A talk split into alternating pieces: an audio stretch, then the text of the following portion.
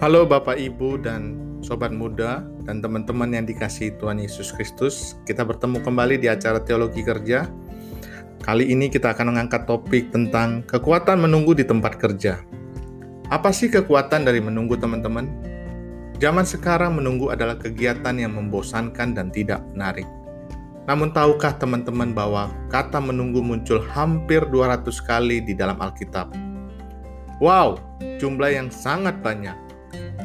Kita sering menunggu dengan bermacam-macam alasan, di antaranya menunggu antrian, menunggu di ruang rapat, menunggu laporan, menunggu hasil ujian dan kelulusan, menunggu untuk bertemu orang penting, menunggu pembayaran invoice, dan menunggu lainnya. Pasti teman-teman tahulah ya. Iya, menunggu berarti untuk tinggal tetap di tempat seseorang atau menunda tindakan sampai waktu tertentu atau sampai sesuatu terjadi tanpa batasan waktu. Definisi saja sudah berat, Bagaimana ya menjalaninya? Sadarkah teman-teman bahwa menunggu sampai pada titik tertentu dapat memberikan rasa lelah, jengkel, frustrasi, kecewa, dan putus asa? Dan bahkan terkadang ya teman-teman, udah pengennya berhenti saja, stop saja, sudahi saja, udah hilang hasrat untuk menunggu.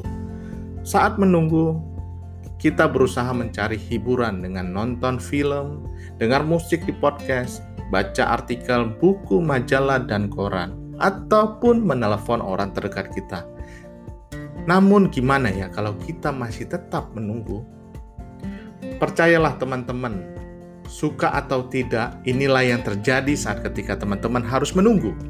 Coba teman-teman bayangkan, jika yang harus kita tunggu adalah menantikan jawaban Tuhan jika saat ini teman-teman sedang menunggu atau menantikan jawaban Tuhan, bergembiralah dan bersukacitalah.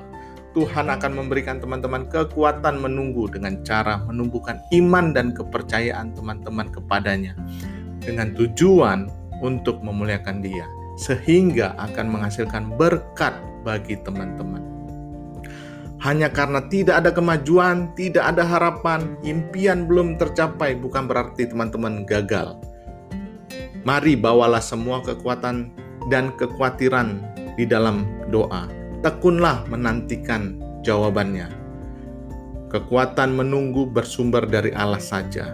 Teman-teman akan mengalami kekuatan yang terus-menerus mengalir, diperbaharui seperti yang tertulis di dalam Yesaya 40 ayat 31. Tetapi orang-orang yang menantikan Tuhan mendapat kekuatan baru. Mereka seumpama raja wali yang naik terbang dengan kekuatan sayapnya. Mereka berlari dan tidak menjadi lesu.